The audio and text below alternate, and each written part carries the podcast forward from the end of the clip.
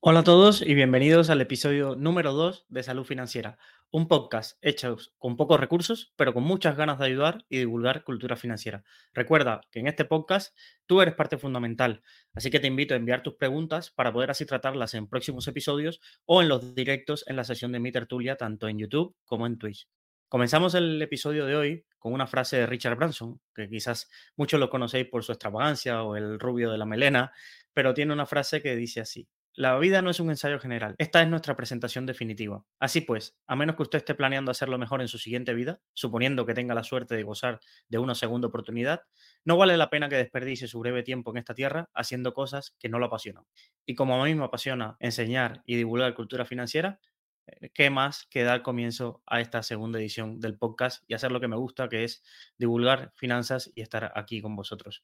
Vamos con recordar que este podcast, en el primer episodio, presentamos las distintas secciones que, irá teniendo, como que aprendí hoy, la alerta sobre estafas, la píldora financiera diaria, la sección del consultorio de finanzas personales, las finanzas de tu vecino, aquella sección donde te, te invito a que nos cuentes tu salud financiera y que podamos analizar qué, te preocupa o qué síntomas de alguna enfermedad puedes estar teniendo, siempre hablando en términos financieros. Pero hoy vamos a tener un programa donde vamos a contar con tres de estas, de estas secciones y vamos, vamos sin más dilación allá. Hoy, en la sección que aprendí hoy, os cuento que, después de, de, estar ayer con el libro de El hombre en busca del sentido de Víctor Flank, que es un libro muy ameno, muy sencillito, que se lee rápido, te hace pensar mucho y es un libro que seguro a muchos os ha dado vuelta a la cabeza. Hoy he estado con algo eh, más de los libros que, quizás me apasionan más, que son aquellos de historias, biografías, historias de liderazgo y, un personaje que, me había mucho llamado la atención, pero que nunca me había puesto a investigar sobre él, era Richard Branson. Como os digo, seguro que alguien tiene en la mente la imagen de este millonario con frases extravagantes que de pronto sale tirándose en un paracaídas o un ala delta y lo mismo sale en una isla paradisíaca del Caribe donde invita famosos. Mm, esta, lo de invitar a islas últimamente está bastante polémico, pero bueno, es un poco por lo que es conocido Richard Branson.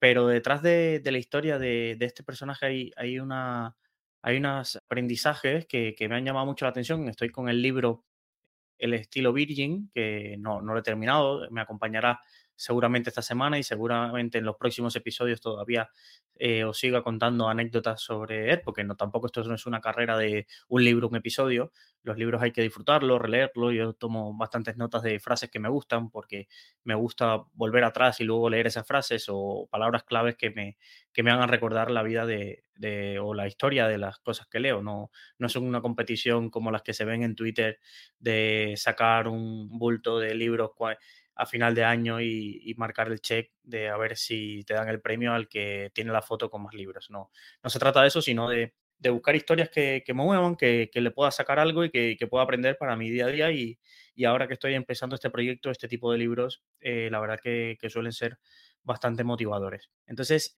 si no lo conocéis, una de las cosas que, os quería contar acerca de, de Virgin, Virgin es la marca o el holding que agrupa a un montón de empresas cual máximo accionista Richard Branson, pero que tiene empresas muy, muy disímiles. Esto sería increíble. Yo recuerdo cuando llegué a España hace 12 años que a los pocos meses me apunté en uno de los gimnasios, por cierto, que no era de los más baratos, de los Virgin Active, que acá en, aquí en Valencia hay, uno al menos, conozco que, hay uno en el centro comercial Kinépolis, y, me sorprendió, a ver, el, el, salto de yo que venía de Cuba a los gimnasios de aquí eh, ya eso ya solo impacta, pero, pero la cultura, la cultura de empresa, es decir, cómo iban eh, todos uniformados, que es habitual, pero el ambiente que se vivía.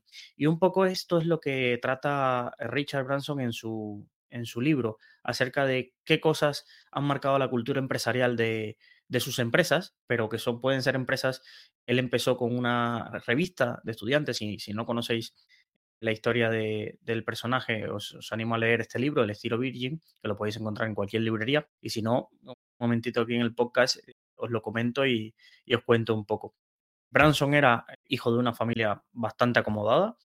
Asistió a un colegio que se llama Stoke, que por curiosidad, cuando lo mencionó, fui a buscar ahora en cuánto está la matrícula y en las preguntas frecuentes de Google me salía que 34 mil dólares el año, la matrícula del, del bachillerato donde, donde tenía que estudiar Richard Branson y que lo marcó, pero que terminó abandonando. Terminó abandonando para fundar a sus 16 años una revista que se llamaba Student, donde llegó a entrevistar a escritores famosos como Lacarre, incluso menciona en el libro que entrevista a Lennon. No pude corroborar si, si ha sido así, pero luego lo buscaré para en los próximos episodios contaros si realmente Richard Branson con 16, 17 años logró entrevistar a Lennon. Pero bueno, que es una, se crió bajo una cultura, ya venía de, de una madre, sobre todo hija del, del Tribunal Supremo británico, eh, de, es decir, una familia acomodada, pero que sus padres sobre todo le dieron mucha, mucha libertad para sus locuras y sus emprendimientos.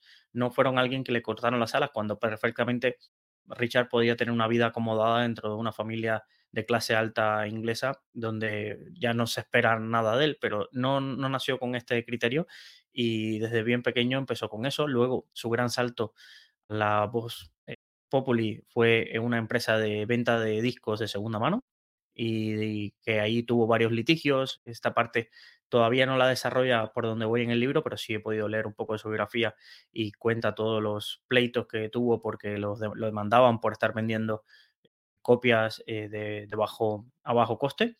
Y, luego el final es conocido como quizás para mí lo que más me impresiona de, este personaje es capaz de tener una aerolínea, de tener una discográfica, de tener una empresa de libros, una editorial, de tener una empresa de ferrocarriles, eh, pues de tener la cadena de gimnasios.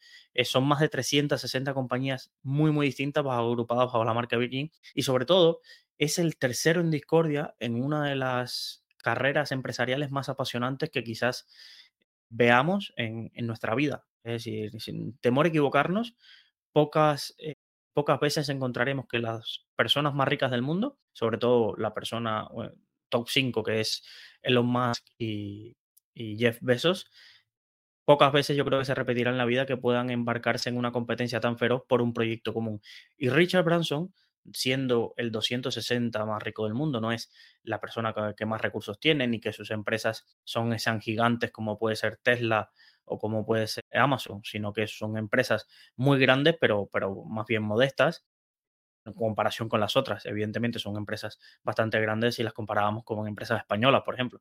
Pero, pero en comparación, ha logrado meterse entre la batalla de estos dos gigantes acerca de la carrera espacial y los viajes de ocio eh, en esta parte de, de, lo que son los proyectos Blue Origin de Jeff Bezos, que incluso se ha retirado del día a día de Amazon para dedicarse a su, a su obra que, quiere dejar, que es este proyecto de, de Blue Origin, y el, proyecto de SpaceX de, de Elon Musk con su sueño de, de, colonizar la Luna y otros planetas. Pues Richard Branson, en esta parte del turismo espacial, que incluso te, os diría que es de los que más tiempo lleva con algo que, que quiere tirar adelante, que es, creo que es Virgin Galactic, creo que se llama así la empresa, luego lo, buscaré, pero, pero justo mientras todos los focos de atención se, se, iban a Jeff Bezos viajando al espacio y demás, también Richard ha conseguido crear un proyecto que, que aunque para muchos eh, es un proyecto abocado al fracaso empresarialmente por los números y los costes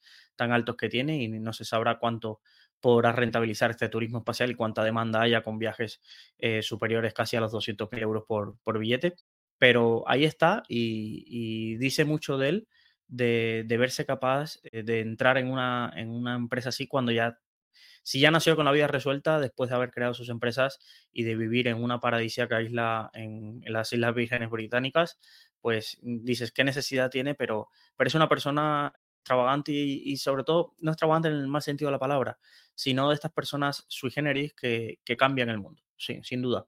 Eh, no te digo que sea, no, no, lo conocía en profundidad, voy a, a ver cuánto depara el, el, libro, pero, pero es como me da la sensación como cuando eh, leí el libro de, de, Principios de Rey Dalio, que será uno de los que releeré durante estos años y os traeré aquí al, al podcast, me da la sensación de, de, encontrar mucha sabiduría detrás de lo que es el personaje extravagante y que hay y mucha filosofía de empresa y de vida que, que realmente te hace pensar de que de cuánto puede cambiar todavía la sociedad si personas que lo tienen todo aún tienen este lado tan humanista y este lado tan emprendedor. Es decir, si alguien que lo tiene todo aún así emprende o alguien que, como los que quizás eh, no hemos llegado a esos, a esos niveles, eh, vamos a caer en el, en el desánimo o en la, o en la falta de, ganas, es lo que decía en la frase que iniciaba el podcast, la vida es una sola y que cuando lleguemos al final no nos quedemos con la sensación de que al menos no lo intentamos. Y, y me da la sensación de que, de que Branson es una de estas personas que, que al menos por intentarlo hará y seguirá dando guerra hasta el último de sus días, como lo fue su madre. Es decir, su madre creo que estuve leyendo que eh, falleció eh, a los 93 años y con más de, no, de 90 años era capaz de, de seguir organizando, o más de 80, seguramente era capaz de seguir organizando torneos benéficos y una vida muy, muy activa. Entonces, de, de casta le viene al galgo, así que creo que, que, Branson seguirá siendo uno de los personajes empresariales más fascinantes de, de nuestra época y quizás no ha tenido la, la buena prensa que quizás tuvo eh, después de ya de fallecido realmente Steve Jobs o que puede tener ahora los focos mediáticos que acapara Besos, los más Bill Gates pero sin duda es uno de los personajes empresariales eh, más curiosos de nuestro tiempo. Y este libro, que, que, os recomiendo, sobre todo para, que, para aquellos que, que llevéis equipos, ojalá es una fortuna y una responsabilidad llevar equipos en vuestro día a día, os comento un poco la filosofía y la cultura empresarial de, este holding de empresas y, y, cómo ve Branson un poco la, la forma de ser o la forma de dirigir que a él le ha funcionado y que él recomienda eh, eh, llevar a cabo y tiene cosas tan eh, sorprendentes como que nunca ha tenido un despacho cuando quizás esta vez una pyme o una empresa pequeña y ya ves que el jefe tiene un despacho impresionante o que todo el mundo quiere tener ahí, mostrar su jerarquía o sobre todo la, forma que defiende el saber escuchar. Pero no, no, no, se refiere al saber oír, sino al, al saber escuchar. La escucha activa esta que, que siempre hemos o que muchas veces nos han inculcado, pero que es difícil llevar a cabo, porque generalmente en el día de hoy tenemos tan poca atención a las cosas que generalmente lo que nos da es por intentar dar una respuesta lo antes posible o, o parecer listo lo antes posible o desconectar simplemente, sino que, que defiende mucho el, el, valor de la escucha y de, y de saber estar ahí para, para el que lo necesita al final. Cuando lideras un equipo, y yo lo viví en mi etapa anterior, muchas veces piensas equivocadamente que lo que esperan de ti es que hagas eh, mucho más que nadie o que trabajes el doble y demás. Y creo que muchas veces la gente lo que espera de, un líder es que, que, esté ahí, que esté ahí, que lo escuche. No que muchas veces le dé la solución, pero que sí le haga las preguntas adecuadas para que esa persona reflexione y que sepa quién está ahí, que, que alguien que está por encima no lo va a abandonar y que va a estar ahí en las buenas y en las malas. Y es algo que, que se dice fácil, pero es fácil pasarte al otro lado y ser ese jefe que siempre está ocupado, que siempre está reunido y que bajo la premisa de la falsa libertad de, ay, vamos a hacer que, que se equivoque, que, que, aprenda, que aprenda equivocándose, deja solo a los, al subordinado y, ni siquiera le, da sus cinco minutos o sus diez minutos de, al menos reflexionar acerca de esa equivocación o cómo lo podrían haber hecho mejor, un post-mortem al menos eh, para que se pueda de, deshogar. Entonces, llevo 100 páginas del libro, tiene unas 400, eh, pero me parece muy, muy interesante. Esta primera parte está muy centrada en la cultura en la cultura empresarial de Virgin, aunque va dando pinceladas de, y anécdotas de lo, de lo que ha sido su vida, un poco su trayectoria y, sobre todo eh, cómo él ha organizado esto. No es en sí de toda una biografía que vaya eh, cronológicamente, sino que es más un libro como ya os digo, eh, muy parecido quizás a la estructura que tiene el, libro de Ray Dalio, de Principios, donde va intentando mezclar anécdotas de su día a día con, con principios que, aplican su empresa y cultura organizacional y empresarial, que puede ser de, mucha utilidad eh, en ese sentido.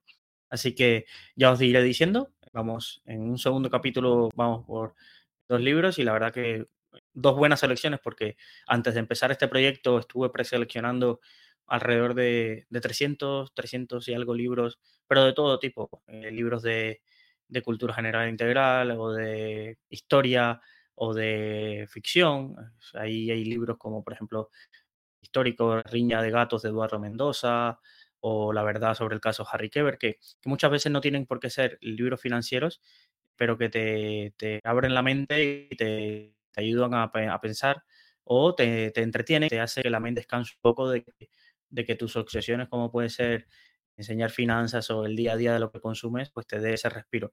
Pero he, seleccionado estos dos libros un poco al azar para comenzar y, no podría haberlo hecho mejor en ese sentido porque estoy bastante contento. Ya, ya me equivocaré y me tocará en esta sección de que aprendí hoy eh, no recomendaros algún libro o, deciros que no me pareció bien de determinadas cosas que, que hago. Dicho lo cual, os recuerdo que esta sección y este podcast realmente no tratamos la actualidad. Eh, hoy, eh, a día de que se graba este episodio, quizás quien lo escuche dentro de meses o quizás años le sorprenda, pero la actualidad eh, pasa en España o a nivel mundial por un ETF, si va a existir o no y quién va a ser el primer ETF del, Bitcoin. Y por otro lado, que 10 años después vuelve una firma bajista a hacer un informe sobre presuntas malas prácticas de una cotizada española. Es decir, no abres Twitter y hoy es un día para a veces hasta ahorrarte Twitter porque abres y todos hablan de lo mismo porque como es el tema del día es lo que genera audiencias. Mientras tanto aquí, hoy podrás haber aprendido acerca de la biografía de un gran inversor y de otros temas que iremos tratando en los próximos minutos. Así que no tratamos actualidad, no porque no sea interesante, yo he aprendido bastante poco de, los dos temas que, que, que, pueden estarlo, pero lo aprendo para luego enseñarlo en forma más fría, no para subirme a ese hype, o porque creo que esos hype al final lo único que hacen es eh, mal enseñar las finanzas y para eso no, no, no venimos aquí en este episodio. Vamos con la siguiente sección, la píldora financiera diaria. Recordar que esta sesión es un curso, no deja de ser un curso de finanzas dividido en, varios capítulos y si lo vierais como lo tengo un poco organizado, pensar como siempre intento explicaros, que pensar como si fuera un árbol de decisiones que se va abriendo y en el primer capítulo eh, vimos eh, qué era, por qué invertir, es decir, básicamente si os traigo a este mundo, por qué, qué razones hay para, para hacerlo en el mundo de, la inversión y por qué ahorrar no es una opción. Incluso Hoy, mientras enviaba la newsletter que tengo en, en Substack, añadía a este debate que quizás se han popularizado demasiado las calculadoras de interés compuesto, donde tú pones una cantidad, pones un porcentaje y aparece cuánto dinero tendrás en 30 años. Y, creo que, digo, esas calculadoras eh, creo que no han ayudado tanto a, empezar a invertir, porque tienen su utilidad, pero no han ayudado tanto como si se hubieran popularizado las calculadoras del impacto que tiene la inflación en nuestro dinero. Y sacaba un pantallazo de cómo 100.000 euros eh, convertidos al, en 30 años, eh, con la inflación, que es el objetivo del Banco Central Europeo, que seguramente y, eh, la inflación será más alta, pero vamos a ponernos en el objetivo que tiene el Banco Central Europeo del 2%, como 100.000 euros que hayas ahorrado en 30 años se convertirían en 55.000 euros de poder adquisitivo. Tú vas a seguir teniendo nominalmente 100.000 euros en tu cuenta bancaria, pero solo podrás comprar por valor de 55.000 euros del poder adquisitivo que, tendrás en ese entonces. Y, ese es el gran reto por el que tenemos que invertir. Porque incluso estoy seguro que la inflación, viendo todo el dinero y viendo el populismo que hay acerca de resolver todos los problemas imprimiendo dinero, la inflación no va a volver, no vamos a volver a tener una década en, mucho tiempo una década con inflaciones eh, tan bajas o, incluso miedos de deflación como, como hubo en, los últimos, en el último quinquenio.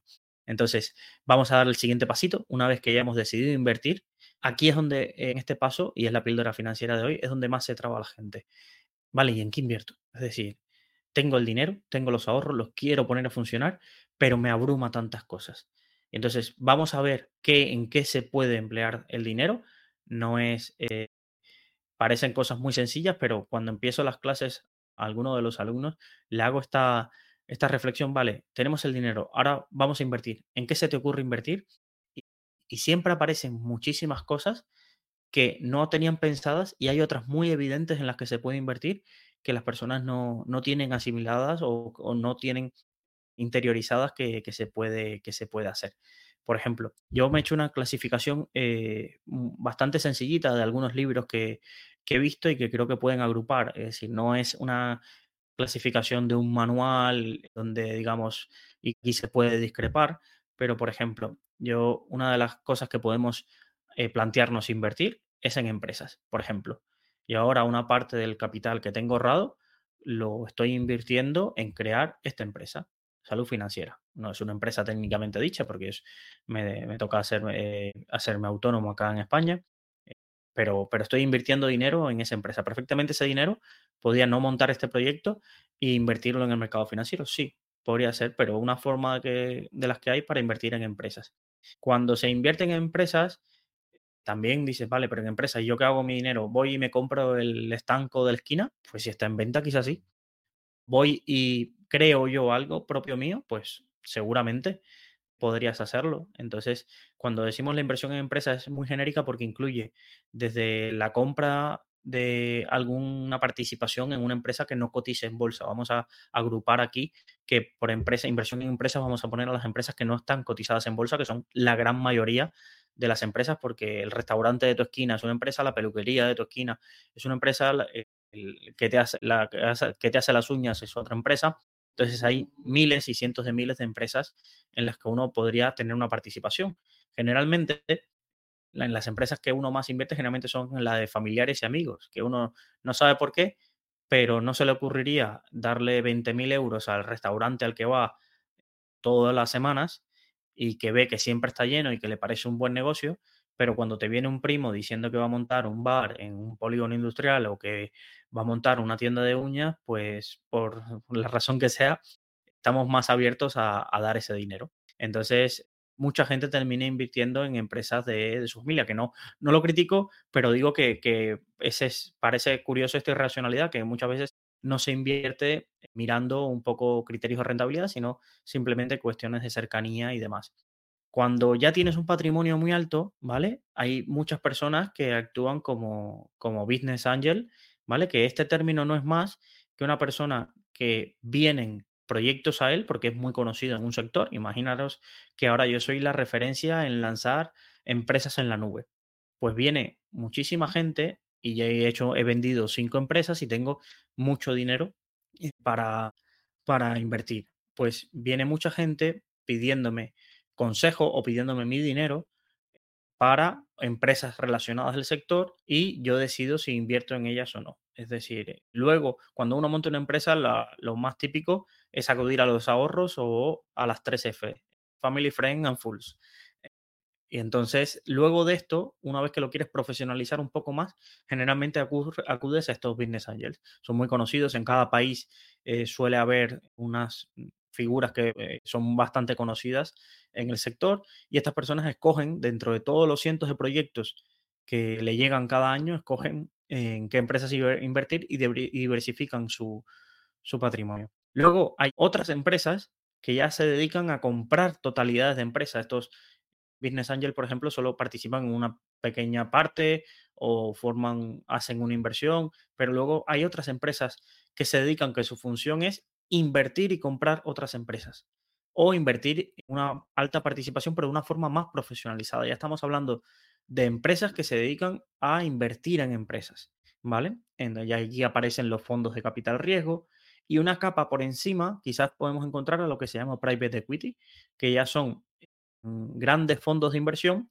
que no solo compran las empresas, sino que compran y suelen tener, hacer muchos cambios en, las empresas. Eh, son típicas empresas especializadas que, por ejemplo, compran una compañía industrial que está en pérdidas y a punto de cerrar y hacen una reconstrucción completa del equipo directivo, de todo esto y decide luego sacar la bolsa y demás.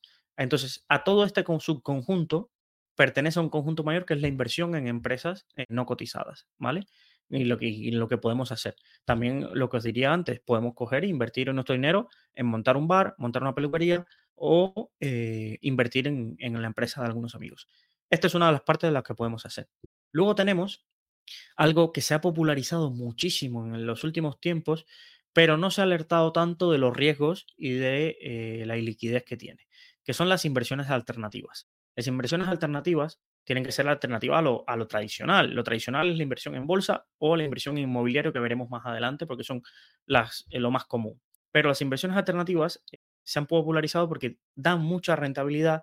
Siempre tienes un cuñado que ha invertido o un amigo que ha invertido en alguna de estas y le ha ido bien y atraen a mucha gente por las altas rentabilidades que ofrecen.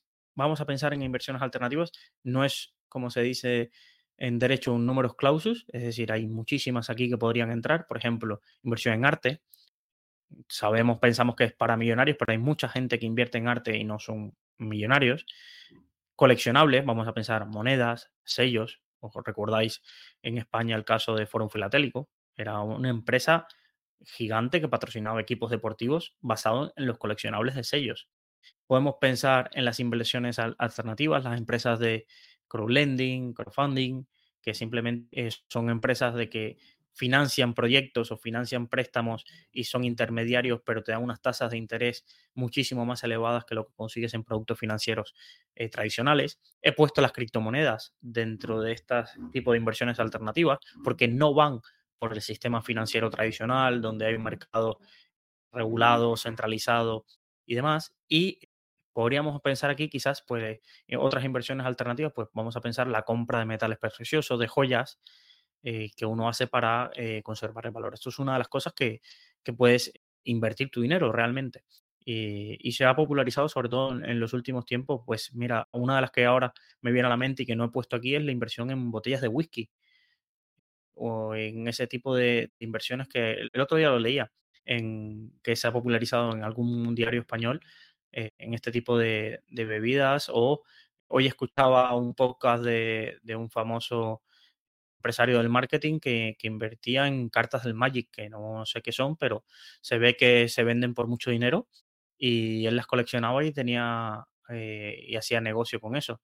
Pero, pero en ese sentido, os digo, son inversiones que o eres un especialista en esto y asumes que esto es una parte pequeña de tu patrimonio por la liquidez generalmente y los riesgos que tienen. Son, hay que tener mucho cuidado de, meterse en alguna de estas inversiones sin tener un conocimiento profundo de, lo que son y los riesgos que implican.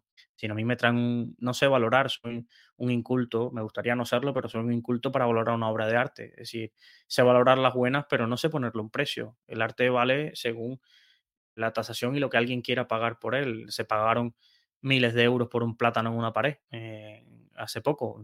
¿Qué quieres que os diga? No, no sé valorar por qué alguien vería eso más que, realmente solo pienso en términos especulativos, pero quizás para alguien le parezca eh, algo extraordinario, ¿vale?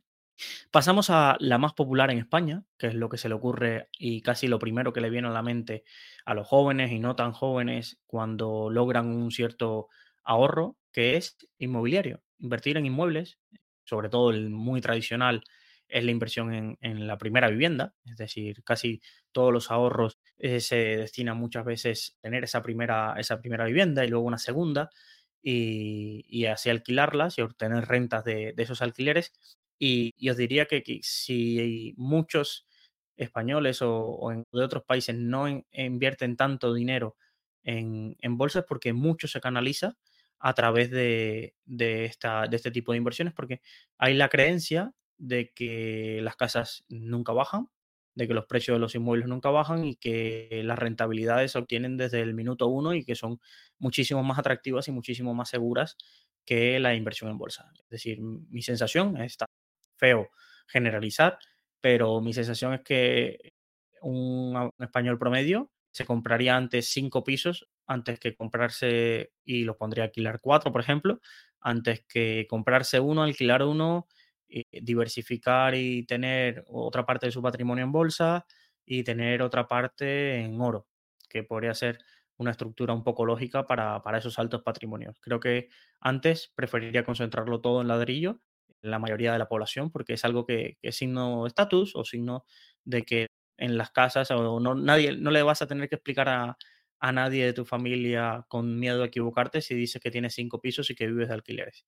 En cambio, si le dices que estás invirtiendo en un ETF indexado al SP500 o que inviertes con Indexa Capital o que te has abierto una cuenta en de giro para comprar las 50 eh, acciones de mayor crecimiento por dividendos, te van a mirar como si estuvieras loco. Entonces, son inversiones sencillas que todo el mundo puede llegar a entender, que conoce generalmente por cercanía, pero eh, tienen muchos más riesgos de lo que parece. El inmobiliario, que como comentaba, se divide, podemos dividirlo de una forma sencilla, más académica, solo para que tengáis un poco de, de conocimiento en inmobiliario directo, inversión inmobiliaria directa o indirecta. Cuando nos referimos a directa, es lo que conocéis y lo que hemos estado hablando.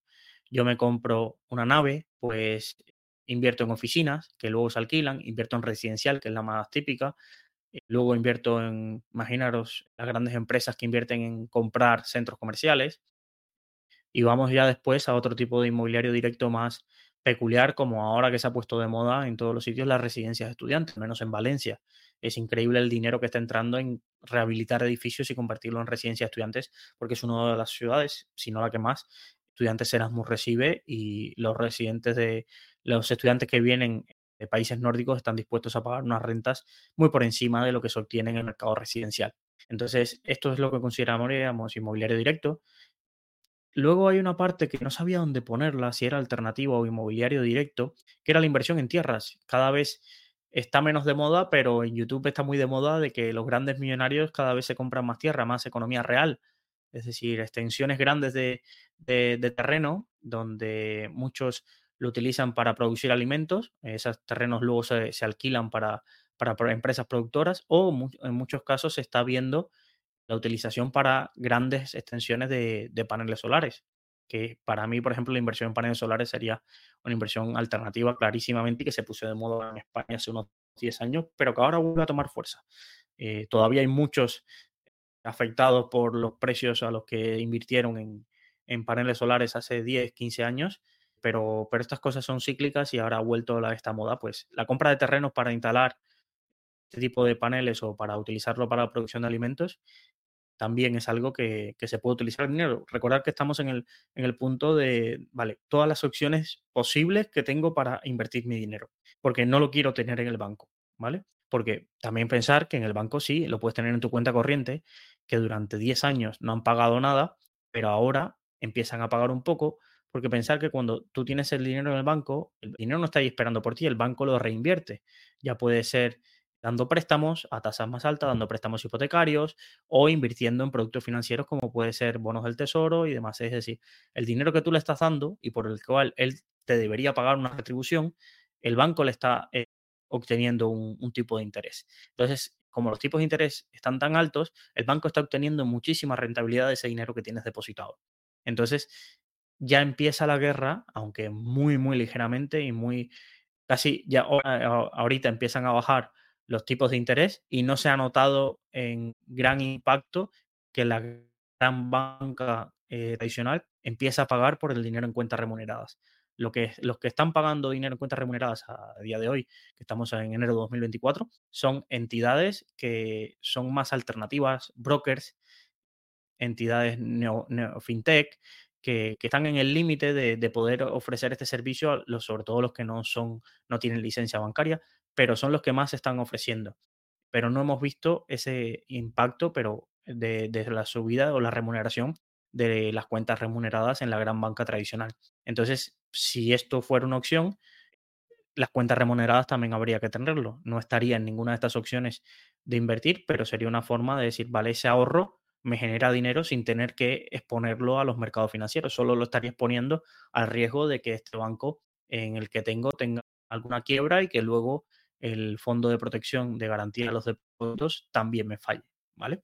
Por eso no analizamos ni las cuentas remuneradas ni los depósitos en, esta parte de la sección. Y por último, nos quedaría el inmobiliario indirecto, que es, lo incluyo aquí separado, pero perfectamente podría encontrarse dentro de la categoría de invertir en bolsa, que vamos a ver luego, que sería REITs, las OSIMIs, los fondos inmobiliarios, ¿vale? REITs y OSIMIs son muy parecidos. REITs serían las empresas listadas en bolsa que invierten en inmobiliario y que se acogen a un régimen fiscal que hay en Estados Unidos. Y las OSIMI serían, por ejemplo, ese mismo vehículo, pero en España con el régimen fiscal de España. En Portugal tienen otro nombre, en Francia tienen otro nombre.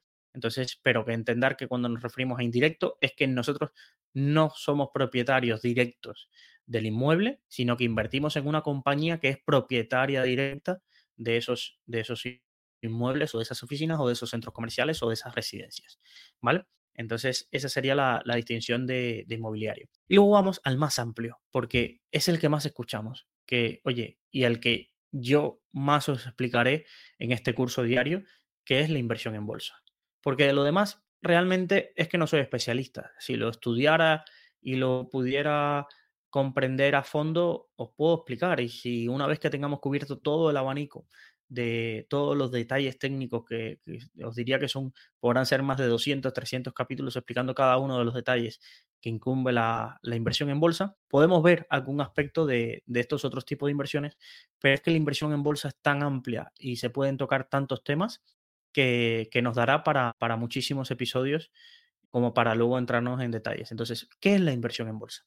La inversión en bolsa es la inversión a través de mercados financieros organizados o mercados financieros de derivados, que muchas veces son organizados, pero eh, no, no están tan centralizados o existen mercados eh, no tradicionales como eh, las bolsas de valores tra tradicionales.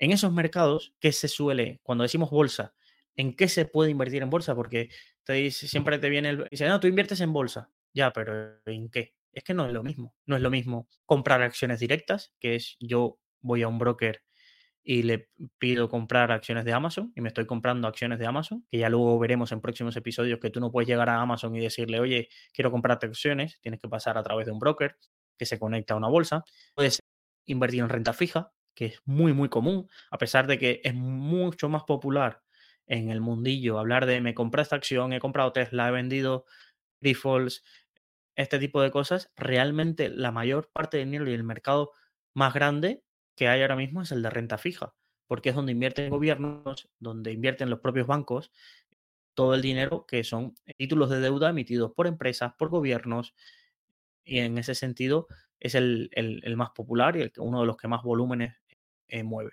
También podemos invertir en ETFs y fondos, que ya luego no os preocupéis por términos que no encontréis, que todo esto lo iremos desgranando en próximos episodios, pero son vehículos colectivos que no es invierto en una sola acción, sino que invierto en un abanico de productos financieros. Pueden ser acciones, ETFs, pueden ser acciones, bonos, pueden ser derivados incluso, según el tipo de fondo eh, que tengamos.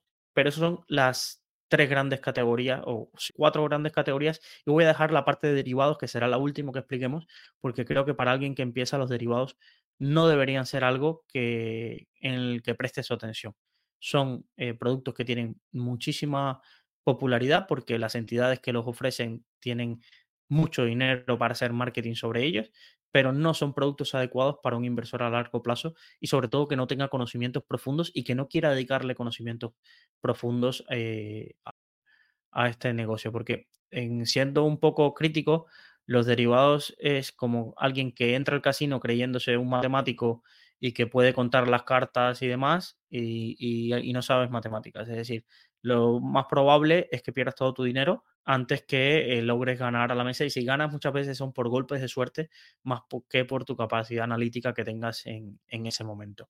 Entonces eh, lo abordaremos, lo explicaremos, sobre todo porque para crear un poco de cultura financiera eh, hay derivados que pueden ser útiles para determinados tipos de estrategia, pero, pero realmente son productos complejos.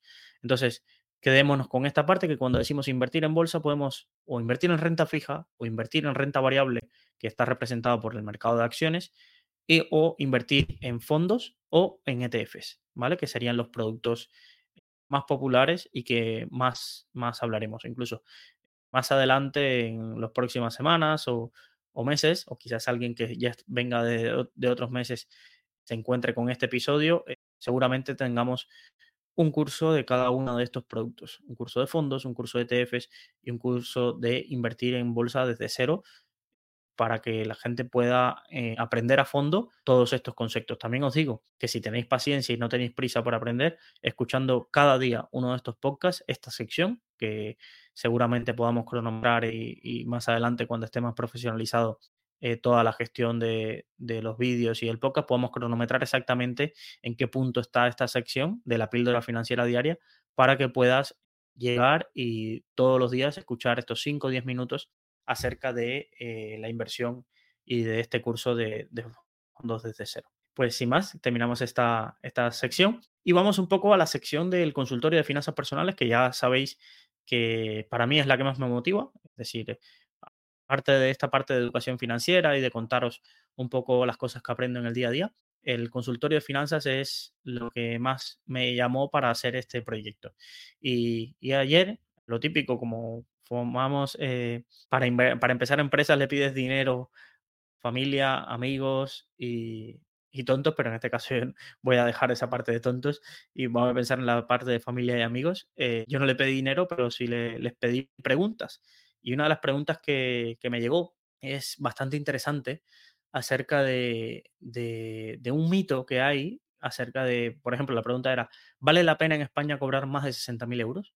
¿Cómo funciona el IRPF? Se podría dar un curso. Yo tuve una asignatura completa acerca de, cómo funcionaba el IRPF, pero la, pregunta va un poco más eh, por, otros, por otros derroteros.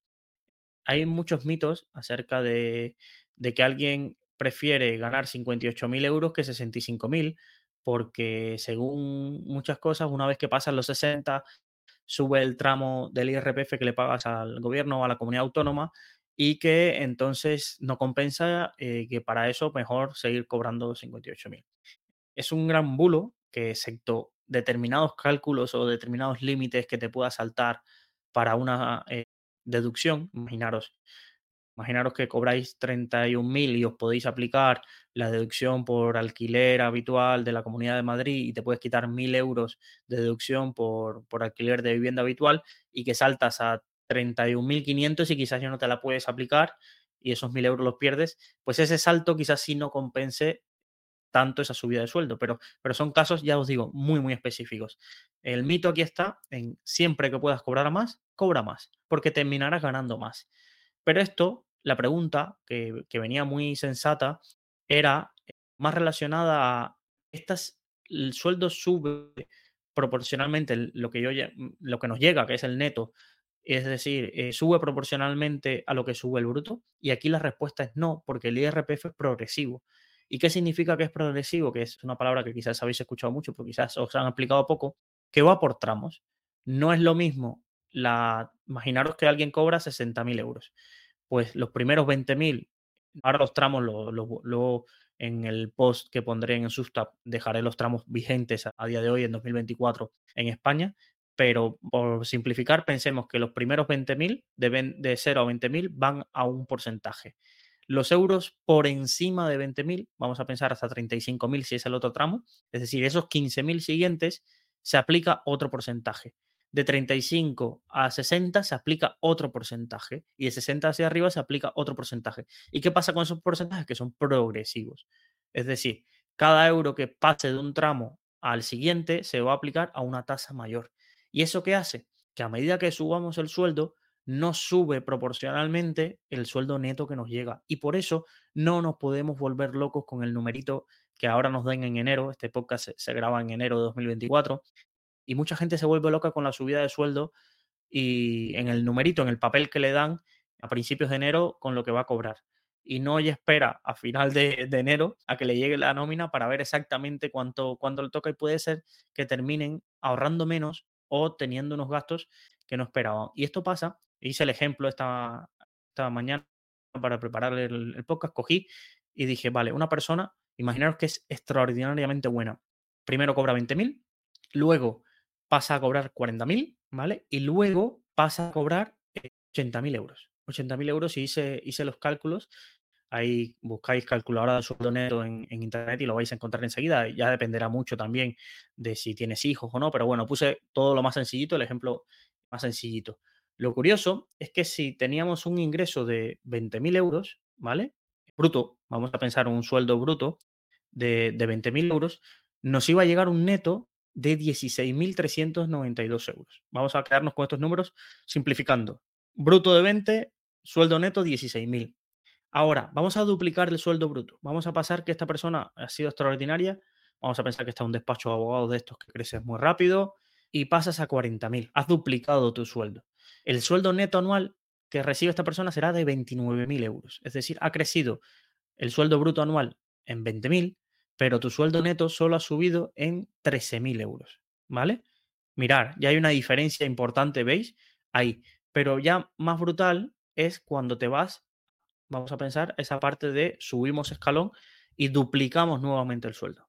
Duplicamos nuevamente el sueldo y ahora pasas a cobrar 80.000 pero realmente lo que te llega a ti es un sueldo neto de 53.000. Es decir, hemos pasado de 36, que si lo multiplicamos por 2, pensaríamos que nos debería corresponder 72 o quizás si fuera un poquito menos 75, no, te quedas en 53, ¿vale? De sueldo neto anual. Entonces, mucha gente gasta como si fuera a recibir 80. Y eso es lo que pasa cuando la gente le suben el sueldo, siente como mi capacidad adquisitiva, si el sueldo ha aumentado el doble, mi capacidad adquisitiva me permite duplicar mis gastos y me permite cambiarme de casa, me permite comprarme un coche más caro, me permite cenar a un sitios eh, mucho más eh, lujosos o irme a un hotel el doble de caro o pasar el doble de vacaciones. Y la realidad es que no es así. Y es por eso súper importante que tengáis en cuenta y no os hagáis trampas al solitario con el tema del sueldo bruto, sino ver cuánto llega, cuánto llega, cuántos están reteniendo y cuánto os sale. Hay, un, en España al menos hay un simulador que tú puedes meter tus datos en la agencia tributaria y puedes ir al año simulando cuál va a ser lo que te va a salir a pagar o a recibir en caso de o a devolver, que sería el término más adecuado, en caso de que se cumpla y que no te tengas que aplicar alguna deducción que, quizás no has tenido en cuenta, pero ese simulador se puede utilizar eh, de, forma, de forma diaria y puedes ir viendo y estimando, porque hay mucha gente que pasa esto, que no se le aplican las retenciones adecuadas, sobre todo pasa, por ejemplo, yo se me han acercado muchos eh, trabajadores profesionales sanitarios que suelen tener empleo en la privada, en la pública, una guardia por ahí y, suele pasar que muchas remuneraciones de ese estilo no llevan retenciones adecuadas y ¿qué pasa? Que se ven con sueldos de 70, 80 y las retenciones no han sido las correspondientes y que luego se encuentran con unas saldos en Hacienda de que cuando les toca la declaración de la renta tienen que devolver, tienen que pagar entre 7.000, 8.000, eh, 9.000 euros. Y claro, ese dinero ya no está, ese dinero se fue por el, se fue, pero porque se lo han gastado pensando que lo tenían. Entonces es súper importante que, que, os aseguréis que las retenciones son adecuadas, pero respondiendo a la pregunta que me hacía este amigo, siempre vale la pena cobrar más, siempre vale la pena cobrar más, pero siempre tienes que tener en cuenta de que los gastos no puedes subirlo al mismo ritmo que sube tu sueldo bruto, sino que tienes que tener en cuenta tu sueldo, tu sueldo neto para no llevarte sorpresas ni a final de año ni en el día a día cuando te das cuenta que a pesar de que evidentemente si cobras más, excepto poquísimas excepciones, te van a exigir más, tú trabajas más, pero que al final de mes te quede muchísimo menos dinero. Os invito a utilizar estas calculadoras, pueden ser bastante ejemplificativas porque para que no no os llevéis a equivoco cuando veáis vuestros sueldos y demás. También en el podcast, en el podcast, en la, en la newsletter que enviaré, dejaré los tramos vigentes para que la gente pueda entenderlo y pantallazos de estos ejemplos que, que os he estado comentando en directo. Y sin más, hasta aquí un poco el, el episodio número 2. Seguiré leyendo a Richard Branson. Y os recuerdo que podéis enviar vuestras preguntas para el consultorio de finanzas personales eh, por muchas vías. Eh, generalmente he dejado, estoy dejando en los episodios, en las notas, las vías de contacto, porque tenemos presencia en casi todas las redes sociales, pero las más fáciles de, llegar y dejar tu pregunta es enviar un WhatsApp al 614-239-639 y o eh, escribirnos al email de preguntas.saludfinanciera arroba gmail.com. Es nuestras vías de contacto, ahí estoy yo recibiendo las preguntas y, ayudando a las personas de la forma que puedo. Os comento que, como sabéis, no es un servicio de asesoramiento financiero, no se cobra ni se da eh, recomendaciones personalizadas, sino que es mi opinión acerca de las dudas que tenéis o mi visión acerca de determinados temas o determinadas carteras de inversión. Y, sin más, despido el podcast con otra frase que, que me encontré hoy en el libro de, el estilo Virgin, que decía, nadie aprende nada por escucharse a sí mismo hablar, así que os pido que me enviéis muchas preguntas para así poder aprender no solo de esto que os cuento, sino también de lo que tendré que aprender con vuestras preguntas y vuestras inquietudes. Un saludo y hasta el próximo episodio.